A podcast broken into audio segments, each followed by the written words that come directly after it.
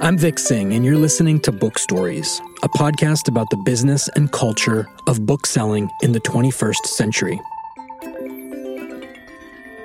This week, we jump to San Francisco to Green Apple Books. Green Apple has been around forever. They're in a building that survived the notorious 1906 earthquake. Needless to say, they have a storied history and remain a critical piece of the culture in the Richmond district and larger San Francisco area. I talked to Pete Mulvihill, co owner of the store. Pete's smart and super thoughtful, and we cover a lot of ground in 30 minutes. We talked over a video stream, so I apologize for any parts with bad audio. Here's our conversation.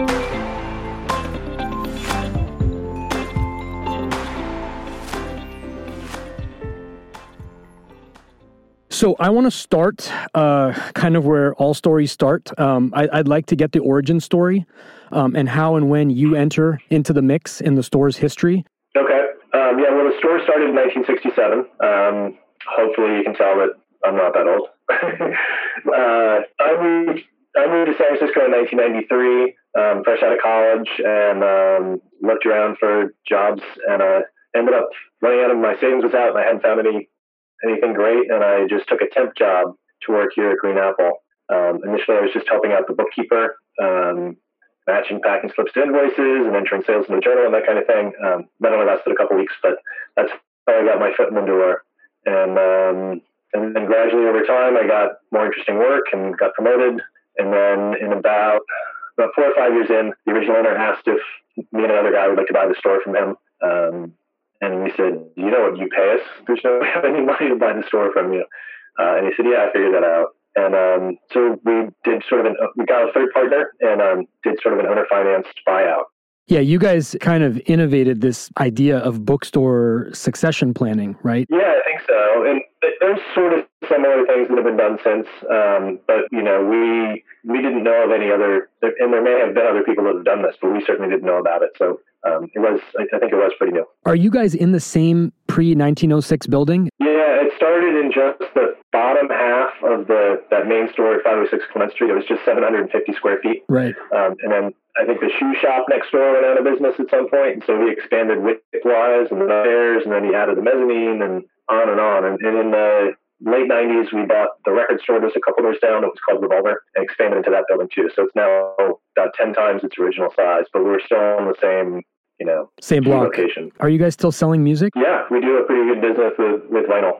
Um, you said that there's three co-owners. What's the division of labor? Are you guys all kind of involved? Yeah, we're all involved. Um, I guess I do the most administrative and behind the scenes kind of things. So I do financial stuff, uh, hiring personnel, le- anything legal, union negotiations, lease negotiations, manage the finances, work with the bookkeeper, um, marketing and outreach, and um, that kind of stuff. One of my business partners deals with all the used books um, and used stuff, used records, everything. Um, and then the other partner deals with all the new books. Obviously, we have a big staff, so it's not like we do all the work, but that's kind of the division of labor among the three owners. How many people do you have working for you guys? There's 28 people here on the on the Clement store. We also have another store across the park, right on 9th Avenue. It's newer, um, and there's seven over there. That store on the park is that a, a franchise or a, like a licensing thing, or do you guys own and operate that as well? Yeah, we own and operate it as well. Are do you guys have any plans for more? Not currently. Um, that was sort of a defensive move. A lot of people think, oh, Green Apple's doing so well that they're going to open more and make more and more money. But honestly, it was uh, it's almost more of a defensive move because that, that neighborhood has always supported and needed a bookstore. Um, so we were afraid somebody else might do it. And also, it was a way to sort of raise our top line as expenses were pinching the bottom line um, with raising rents and labor and health insurance and all that. So, um, you know, we'd probably be open to opportunities if there was something special, but the way land, the rental costs in San Francisco generally are just so brutal that um, our business model is tough. Sure. Um, there's a trend going on in, and I and I think you know about this in San Francisco. There's a place called Books Inc. Um, in Brooklyn, there's a few stores, um, and in Seattle, there's a place called Third Place. These local independent stores are becoming mini chains. Um, And a lot of the bookstore owners that I've talked to, and just sort of like the parlance of, of the business, is that there's this need for a third place. Um, is this growth a function of just a demand for more third places, or do you see something else going on? Yeah, I don't know if it's it's ever since 2000 let's see, 2009, when the economy really bottomed out and bookstores bottomed out, uh, there have been more and more independent bookstores opening in this country year after year. Sometimes it's a new store that replaced, you know, say Borders went out of business with 50,000 square feet, and then somebody in that town opened a small bookstore with 2,000 square feet or 3,000. So there's been a lot of that evolution from giant stores to small ones. Uh, there are, like us, um, like Third Place, there, there, are definitely bookstores that open second and third locations because there are there are some economies of scale. Um, Books Inc. really has it. They have 10 or 12 stores, yeah. um, including airport stores. They, they really have their own warehouse, and you know that's that's a whole other level. Um, I, I, know the people that own both those stores in third place. I love the concept of third place. I think that's a lot of why we are still around is that people do need a place to go besides home and work. Um, for some people, it's the gym. For some people, it's the bar. For our customers, it's the bookstore. Um, you know, that explains it all. You know, I think the third place is part of it. Um, there's also uh, discovery, I think, that happens in bookstores that, that doesn't happen online. Um, Amazon is fantastic at search and they're great at getting you things quickly, um, but they're they're pretty bad still at browse. You know, you don't just go log on to Amazon and say, I wonder what I should buy today. You know, you go looking for something, and and when people walk into my store, largely they want to be left alone and just kind of poke around and and find things. And everybody says when they're checking out with their four or five books, I came in for one thing. And look, you know, I tell them I can't, that's our business model. yeah. Um, you guys are consistently voted one of the best. You're on all kinds of lists. And um, if not the best store in the Bay Area, then you're certainly at the very top. Uh, and you've also gotten praise from authors, high praise from authors like Dave Eggers. What's been your formula? You know, it's and, and to me, it's got to be bigger than just customers choosing you. What are you guys doing differently? Yeah, it's kind of hard to say. I mean, ultimately, no matter what we do, it is the customers choosing us. It's you know we, we can only do what we can do, and the reason we're still here is because enough people come in and spend money every day. Uh, so no matter how how brilliant or, or stupid we are, it's really up to the customers. Um, so we're here because enough people choose every day to to buy something here. Now beyond that, you know what differentiates us from other stores um, I think the physical location is so unusual. It's you know a sprawling store with you know four or five different levels and mezzanines and nooks and crannies and alcoves. Um, I think the mix of new books and used books is pretty good. Um, the, the, people who are on more of a budget and are just kind of you know shopping for something cheap will find something great to read here. Um, our bargain bins. I mean, I think you could shop just those bargain bins that are out front of the store. You can you read really well out there for, for a long time, not paying full price for a book. But then, of course, there's people who just heard about the latest thing on TV or on Terry Gross and they come in to buy whatever's just published. Um, so there's not a ton of stores that really do a deep hybrid of new and used books. Um, and then we have just a giant selection. I mean, it's it's a huge store compared to, to many. You know, the, the formula right now seems to be about 2,500 square feet, more more than triple that. So um, and it just kind of feels it has some sort of authentic feel to people. There's a smell to it. There's a there's a look. It's just kind of a place where people like to spend time. Talk about the value of the browsing experience and the science behind creating and making a highly browsable store. T- to me, I feel like there's an alchemy that goes into what you do, and, and I'd just like to hear in your words what you think about when you walk in your store and how you how you approach displaying it to the public. Right. Um, you know, in some ways, as a as a second owner of the store, um, I can't take a ton of credit for the initial layout of the store and the design. It's kind of, you know, we bought it from somebody else. Um, so it wasn't a, specific vision we had. We're, we're very dense store. Um, we, we sort of, we need sales per square foot to be a certain level. So if we removed half the bookcases and made it a more spacious place, A, we'd cut our selection in half. B, it would be a, a, different kind of store. So we're a very dense, tightly packed store with a really deep inventory. There are other stores. There's one that opened up near my house out in the outer sunset. They're probably they're probably 2,000 square feet and they probably have a thousand books. So it's this it's a very stripped down, bare selection, and you know any reader is going to find something good in there. So I, I totally get what they're going for, and it's very spare, it's comfortable, um, it's easy to see the books because you're not looking through thousands of them. But it's you know just a different model. I mean, for us, you know, we want people to kind of to feel like they can be lost. You know, to, feel like they can not know where the front door is because there are so many interesting books in front of them. Um, so we have you know all these different levels and alcoves, nooks, and crannies. We try to present, you know, the new books. We try to present what's most recent and interesting. Um, we try to make sure we have books that a lot of stores don't carry. We work with a lot of small press. We take things on consignment. Um, so we try to, you know, just make sure the selection itself, the books are what people are here for. So we want to make sure that they're interesting and not exactly the same as they're going to see at some other store. Um, so a lot of it is, has to do with the physical planting in, but also the selection of books, I think. You actually just fed right into my next question, which is uh, not being able to compete on price, uh, you know, with Amazon and so on and so forth means that you have to have um, a laser focus on curation and discovery. What's your curation process, and and how do you how do you know what to stock? Do you have tools? Is it largely instinctual? Uh, it's both. I mean, we have we have data. You know, when Harry Potter seven comes out, we look back at how Harry Potter six went. So there, there's certainly we have sales history and numbers. Um, a lot of a lot of that kind of stuff is easy. You know, the the, the Lonely Planet Guide to France last year sold this many copies. There's a new edition. That that stuff's easy. Um, the harder part, more of the art, I think, is is what you take a chance on. Um, for new authors that don't have a track record, um, we're well served by sales reps from a publishing company who, um, you know, they also have a good sense of what we sell and what we don't, and they can kind of tell us, even if they haven't read the whole book, you know, oh, it sounds like this is book is this kind of thing. And so we have these conversations um, about books. Um, between it's really just kind of person to person. And we try to engage the broader staff. Again, with 28 people who work here, um, we try to make sure everybody has the books that they love and they want to sell on the shelves. Um, so it's kind of a mix of, of art and science, um, but it's, it's pretty heavily reliant on instinct. And because we are a big store, we take chances that other stores can't. So, uh, you know, we have the ability to take some take some risks and try things that may or may not work. If you had to put a number on it, uh, what percentage of customers walk in? We talked about the, being a new and used bookstore hybrid. What percentage of customers walk in for a specific thing but leave with one or two titles they never planned on or heard of? Probably 90%. it's a truism that uh, the experience that you get in a store like yours is so much different than just scrolling through uh, Amazon's 100 you know, hot titles. The best service you provide is that serendipity you know, and just be like you said, being able to get lost. I got to give a nod to the staff too. There are there are people who want to be here and be left alone and do their own thing. But then there are customers who want to come in and talk to somebody. Um, so we have, ignore my business partner passing by in the background.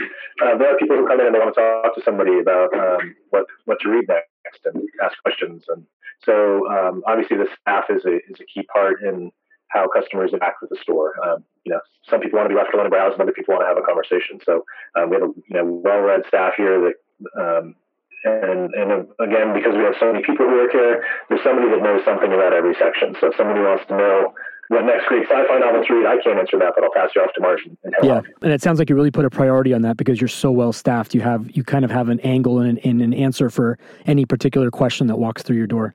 Um, I read that you guys were part of an MBA case study. What were the findings of that study? Um, and see if I can remember it. I mean, they, they were sort of trying to figure out on their own why Green Apple still existed or why brick and mortar bookstores still existed. Um, and they came up with, um, they did research in the store, they talked to customers out of the store, they talked to people that didn't go to bookstores, um, and they came up with, um, I think, four things. One was, um, I'm jotting down so I can get them all. Um, so one was discovery, which we kind of already talked about, finding things that you didn't know you wanted or you didn't know existed. Um, another one was um, community, which is you know the idea that you'd see a familiar face. You know, the center of my neighborhood is a is a produce market, and you just kind of run into other parents from the school or your neighbor, and, and that's kind of where the, the community runs into each other. Um, that happens here at the store too. So you see, you know, I see my kids' preschool teachers from ten years ago, and um, neighbor neighbors. Um, so it's, it's that community aspect. That's the second one. Um, the third one is, is duty, which is kind of the the shop local message. People feel obliged. Um, they feel like if I don't shop at Green Apple, it will go away. Um, and I want to have this my community, so I need to support it. So people do have a sense of, um, you know, that they vote with their wallets on what they want the world to look like. Um, so duty was the other one they came up with. And the last one was beauty. So some of that, a little bit of that was sort of because of physical object, because they did this study um, in the days of the ebook ascension. Um, but it was also the, the the beauty of the store. And in some ways, the store is a bedraggled old ship. in other ways, um, it's a beautiful place to be, um, very photogenic. So those are the four main things they came up with. The last one in, in economic speak was animal spirits, where um, which is this Keynesian idea that people don't always act in their own economic self-interest. Um, you know, you pay three dollars for a cup of coffee on your way to work that you could have made it home for fifty cents. So yeah, uh, yeah, people know everything we have is, you know, they could find somewhere else cheaper, but either they want it now or you know, the, the duty and the beauty are more important than the price. It's so funny. I've had uh, some other conversations as well about like the logic of having a cafe and a bookstore, and the the answer kind of unanimously is well because uh, consumers will spend six dollars or nine dollars for a coffee and a, and a snack, but they grumble at having to pay two or three dollars more for yeah. a book. It's a huge challenge. The, the price model thing is, is is really strange in books, and that's one of our biggest challenges. Is you know, everything in San Francisco costs more: a gallon of gas, an apartment, a parking ticket, uh, a cup of coffee. Um, but a book can't we can't raise our prices. You know, the books are set by the publishers. People know that they're cheaper somewhere else. Um, so when, when the minimum wage goes from twelve to fifteen dollars over three years, the coffee shop down the street they raise their prices you know from two dollars to three dollars, and nobody blinks an eye. But if I tried to take a hardcover book that was thirty bucks and make it thirty three, um, you know, it, would work. So that's that's one of the other challenges with this, this the whole entire publishing and and book selling industry is is this price expectation that's that's set. This, you know, there are bookstores that are grateful that the publisher set the price because they can then justify it to their customer. The customer will say thirty dollars for a hardcover. That's insane, and they say, "Hey, the publisher sets the price." Yeah, yeah. So um, it can it can cut both ways. But for us, that's that's one of the essential challenges of this business. That's different from other retailers is that we don't really set our prices. What do you say to people? I don't know how many of these conversations you have, but what do you say to people that want to open a bookstore today? How can they make it work if they don't have the footing that you have? Um, if they don't have the real estate in place? Um, and the history and the sort of like the goodwill that comes with the with the business that's been around for so long.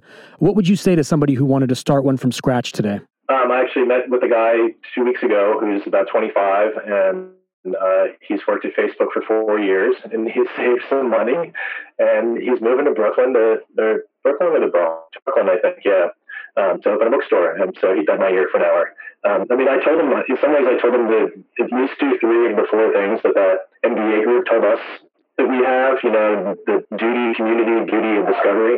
Um, if you can get at least three of four of those, three of those four, he's a good way there, I think. Um, if you can get all four, I think that's what makes a, a store really special. He's also doing a little bit of a hybrid, so he's going to have a tea shop. He's, he's really into tea. Um, so, you know, if, if, the bookshop can break even, but the tea can make him some money, um, that's another formula. I know somebody who owns a bookstore in Boston, and they their cafe restaurant is what makes the money and the bookstore just breaks even. But they want to be booksellers, not restaurateurs. So they have this hybrid, and that's what you know keeps that one going. Um, so my advice, you know, I, I, wouldn't try to talk somebody out of it. Honestly, I still think it's a viable business in the long run. Um, and you know that we showed when we opened that other store four years ago that we, you know, believe in it too. Um, yeah. But I'd say you know it's, it's those four those four main components. If you can educate your customer, obviously there's there's truisms in, in retail about foot traffic and all that kind of stuff. But um, you know, I, I really think if people serve their communities well, carry the books that their people are interested in around them, and um, make it a beautiful place, uh, it should work. Great. Um, when you see now that Amazon is opening physical stores, what goes through your mind, if anything? Oh shit. yeah. I wonder how you see them. How do you view it? Do you view it as competition? Do you view it as sort of just a sign of the times, or is there something in between? Probably both. I mean, I don't, I don't think they're not direct competition. I, I don't think that my customers would rather go to one of those stores if there's one down the block. People would rather go to my store generally. Um, the risk is that they're, you know, they lost money for the first 20 years of their existence. It's only in the last two or three years that they've made a profit at all. It's so true. Services. It's not on books. Um, so they, they operate on, under a completely different set of rules than we do. Their stores don't have to make money. They don't have to break even. Um, if if mine loses money, then we close. Um, so it's it's a little frustrating because you know they just play they play by different rules because um, they can. Um, they are they're sterile stores. You know they're four thousand square feet with four thousand titles. The titles are chosen by the data. Obviously, they they can tell what people in their zip code want and they're buying. Um, I don't think a ton of discovery happens in there. it's embarrassing the books that they don't carry. Um, you know, I'd be embarrassed to own a bookstore that didn't have a copy of Catcher in the Rye or something. that you know, there are a certain thing. Um, I don't think it's my customers are really dying for that. But if there's one across the street, I know they would pick off some sales from the people that just want to you know save on price or just want that latest hottest bestseller at a, at a good bargain. Um, back to your store. What's the biggest pain point in your business? Um, I think that uh, there's a couple things. the one is, is the, the challenges here of um, the economy. You know, there are just so many jobs in San Francisco. It costs so much to live here that keeping employees, you know, even even though we, we pay well, pay well for what you know what most of the rest of the country would think is a high wage, Um, we provide health insurance and all that to our employees. We treat them professionally, give them paid time off. Um, but it's still really hard to find an apartment in San Francisco that you can live in on a, on a bookseller's salary. So that's that's challenging, and I know we can't solve that. We're not going to fix the, the housing crisis in California, and we can't raise our prices accordingly. So that's a challenge. The other one, I guess, is is the the discount we get from publishers. Um, it just really hasn't changed in years, and it's just not quite enough. Yeah, it's a very antiquated model. Yeah, we're trying to just you know like we half not half my time, but a portion of my time is spent costing out our credit card processing service and trying to find somebody who will do it for 0.02% cheaper because you know 80% of our money comes in through credit card transactions and I can shave just hundredth of a point off of each transaction that's going to help me pay you know for the health insurance increase this year. So just the economics of the entire entire ecosystem and model are, are challenging. And then there's local local pressures and concerns that a lot of uh, you know booming urban areas have. Being in San Francisco we have customers who are willing to pay more for books. There are people who are making a lot of money at their tech jobs and they're happy to drop a hundred bucks on books and not think twice. So we definitely get something for being where we are as well. It's just a it's a tough balance. Yeah, no, it's true. You got to have disposable income to buy books because they're just generally more expensive commodities. But if no one lives in the neighborhood, then there's that's the, it's just a catch twenty two. Um, you guys do a lot of events. Um, do you have you started broadcasting those online? Is that something that you guys are into or, or thinking about? We have not. Most of the events are done at our newer store because we don't have a lot of space on Clement Street to, to host a crowd. Um, we have done occasional uh, recordings and uploaded into SoundCloud and that kind of thing. Um, we have not like you know Facebook Live or streamed an event before. Um, it's something we've thought about but never really gotten to. So um, I'm not sure if the you know the, the, positive, of course, would be that you reach more people outside the walls of the store. The, the question is whether that would translate to anything tangible. Uh, You're right. It's hard to tell what how much that's going to translate to actual sales short term, right. but long term, it might be something that could be interesting. Pushes your brand beyond your walls, exactly, to the world. Uh, and I think publishers and authors like it because you're reaching more people than can come into your walls. Um, this is kind of a deep question, so you're going to have to put your philosophical cap on. Is there an innovation or thing nobody is doing in your business right now? The only one I can think of, the, the one thing that I've always wanted to try but we haven't yet, is is have, letting customers text us. Would be to have just a stored cell phone um, because so many people like to communicate by text now. You can't just text your local bookstore and say, "Do you have a copy of Catcher in the Rye?" Um, so that's it's that's not going to be a giant game changer, but um, it's an evolution that I haven't heard of other stores doing that I, I, think might be valuable. You couldn't just set up a phone and have a number and like give it out and have somebody man it. You absolutely could. You absolutely could. Nobody's doing it. I mean, I haven't done it sort of because nobody else has done it, and we have because we have so many staff. I don't know who's uh, you know I don't know how interruptive it's going to be to the person who's doing some other work at the time, or if somebody's going to walk home with the phone by accident or what. So I just kind of been gun shy. Yeah, I, no, but know, it's interesting. We'll try it by the end of the yeah. Nine times out of ten, I'd rather text somebody than talk to them on the phone. It's you're onto something. Yeah, and so you know, why not let somebody text us and we'll get back to them? If it's not in 30 seconds, it's within five minutes. Yeah, that's that's not deep philosophy, but you know, we don't really. I don't think I don't think there is something. I don't think there is some deep philosophical thing that could change that would make the whole book selling world better. Um, but I'd be trying it. Um, what does the word bookstore mean to you in 2018? Um, ideas and community. Um, just you know, it's it's the world distilled into words, and and then it's a gathering place for people who care about that. Well said. What are you reading right now? let's see, I'm reading a book called There There, which is um, a, a, forthcoming novel by a, an urban Indian. So he's a Native American who grew up in Oakland, and the whole novel sort of focuses on Native Americans in an urban environment and, and what it means to be Native American um, when you're not tied to the, the land in a more historical way. It's, it's, it's pretty interesting. I think it's going to be a really big book. The guy's name is Tommy Orange. How do you stumble on books? You're a bookseller. How do you how do you decide what to read? That's tough. Um, we we get this barrage of advanced reading copies from publishers. Sometimes somebody sends me a, a, a note with my name and a handwritten note and says, you know, I think you like this. Um, sometimes, uh, you know, I know a couple editors in New York, so sometimes I ask them what they have that they're most excited about. Um, sometimes my wife just finished something that she loves and she passes it on.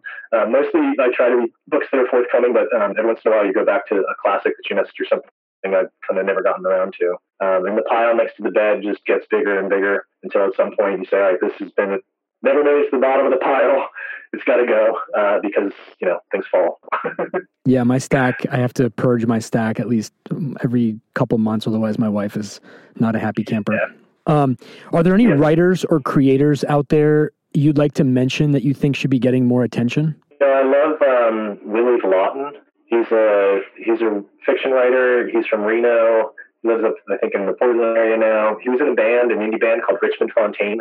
Um, I don't know the music terribly well, but they did spend years and years touring and toured Europe, and uh, I guess they have some renown. Um, but he writes this kind of, I call it all shucks fiction. Um, this is kind of a simple, simple narrator. Guys who are down on their luck. Um, there's there's a deep Nevada-ness to it all. That's kind of a little dark, a little sad, a little barren. Um, but he writes beautifully. He's got there's a movie coming out of one of his books right about now. It's called Lean on Pete um, it's about uh, horse track people at a horse track. Um, his newest novel is called "Don't Skip Out on Me." Um, it's a it's beautiful. I just think he's um, he's just a he's a very sweet and slightly sad. He creates these sweet and sad characters that just stick with you. So he's one of them. This guy Brian Doyle I really like. He wrote The Plover, um, which is just a fun romp of a guy who goes out to sea to get away from it all. Um, it's you know it's a little bit allegorical, but um, and then just all these you know he, he's trying to kind of get away, but then this this plover, a bird, lands on his ship, and then this other guy comes, and all of a sudden there's all these people in his life again. And it's, it's kind of an interesting uh, allegory, but it's also it's it's also very funny. Um, so those are my those are my top two for now. I think. Very cool. Um, can you recall and share any surprise walk-ins that stand out in your mind? Well, my my favorite story is uh, Robin Williams got a start about a block from the store. There's a comedy club called the Holy City Zoo, and so he'd been coming to the store for decades. Um, he was in right when I was I was pretty young. I was probably 25. It was 20 years ago. He came in and he was browsing, and um, and a customer came up to me and said, "Hey, is that who, who I think it is?" I said, yeah. And he said, is it, do you think it's cool if I say hi? And I said, yeah, he seems to not mind it. You know, just say hi and leave him alone. Um, and the customer went up to the person next to Robin Williams and said, Dr. Sacks, I love everything you've ever written. So Robin Williams was in with Oliver Sacks, the um, anthropologist. Um, and I just love that our customer was starstruck by the writer Oliver Sacks and could care less that the movie star Robin Williams was right there next to him. That is really cool. That's kind of my favorite celebrity story. Yeah. The other, the other we get um, besides writers and that kind of thing. We uh, we we had a, a couple of weeks of a lot of Tom Waits, which was kind of fun. Um, thanks for sharing those. If you weren't a bookseller, what would you be doing? God, if I had figured that out, I would still be a bookseller. uh, I'm not sure. I mean, when I got out of college, I thought I was going to get into journalism which would have been a very parallel career path. I think a lot of the challenges that have faced the bookstore are the same that have faced uh, journalism. I taught writing for a couple of years. I got a master's in degree in writing here at University of San Francisco, and I taught part time. But honestly, I don't I don't know what I do. I, I might be doing it. Um, complete the sentence for me. San Francisco is changing. What book have you recommended the most over the years? Um, maybe a, a, fan's notes. It's a novel by Frederick Exley, or maybe Revolutionary Road by Richard Yates. They're both older novels um, that I discovered long ago, and I think they're uh, they're always fresh and interesting. And finally, um, the most important question of all: What's in your ideal sandwich? Oof. I think just bacon, lettuce, tomato, and a little bit of mayonnaise. Pete, this has been awesome. Thank you so much. All right, thanks, Vic. Take care. I'm Vic Singh, and you've been listening to Book Stories. Book Stories is produced by Alternate Thursdays in Los Angeles.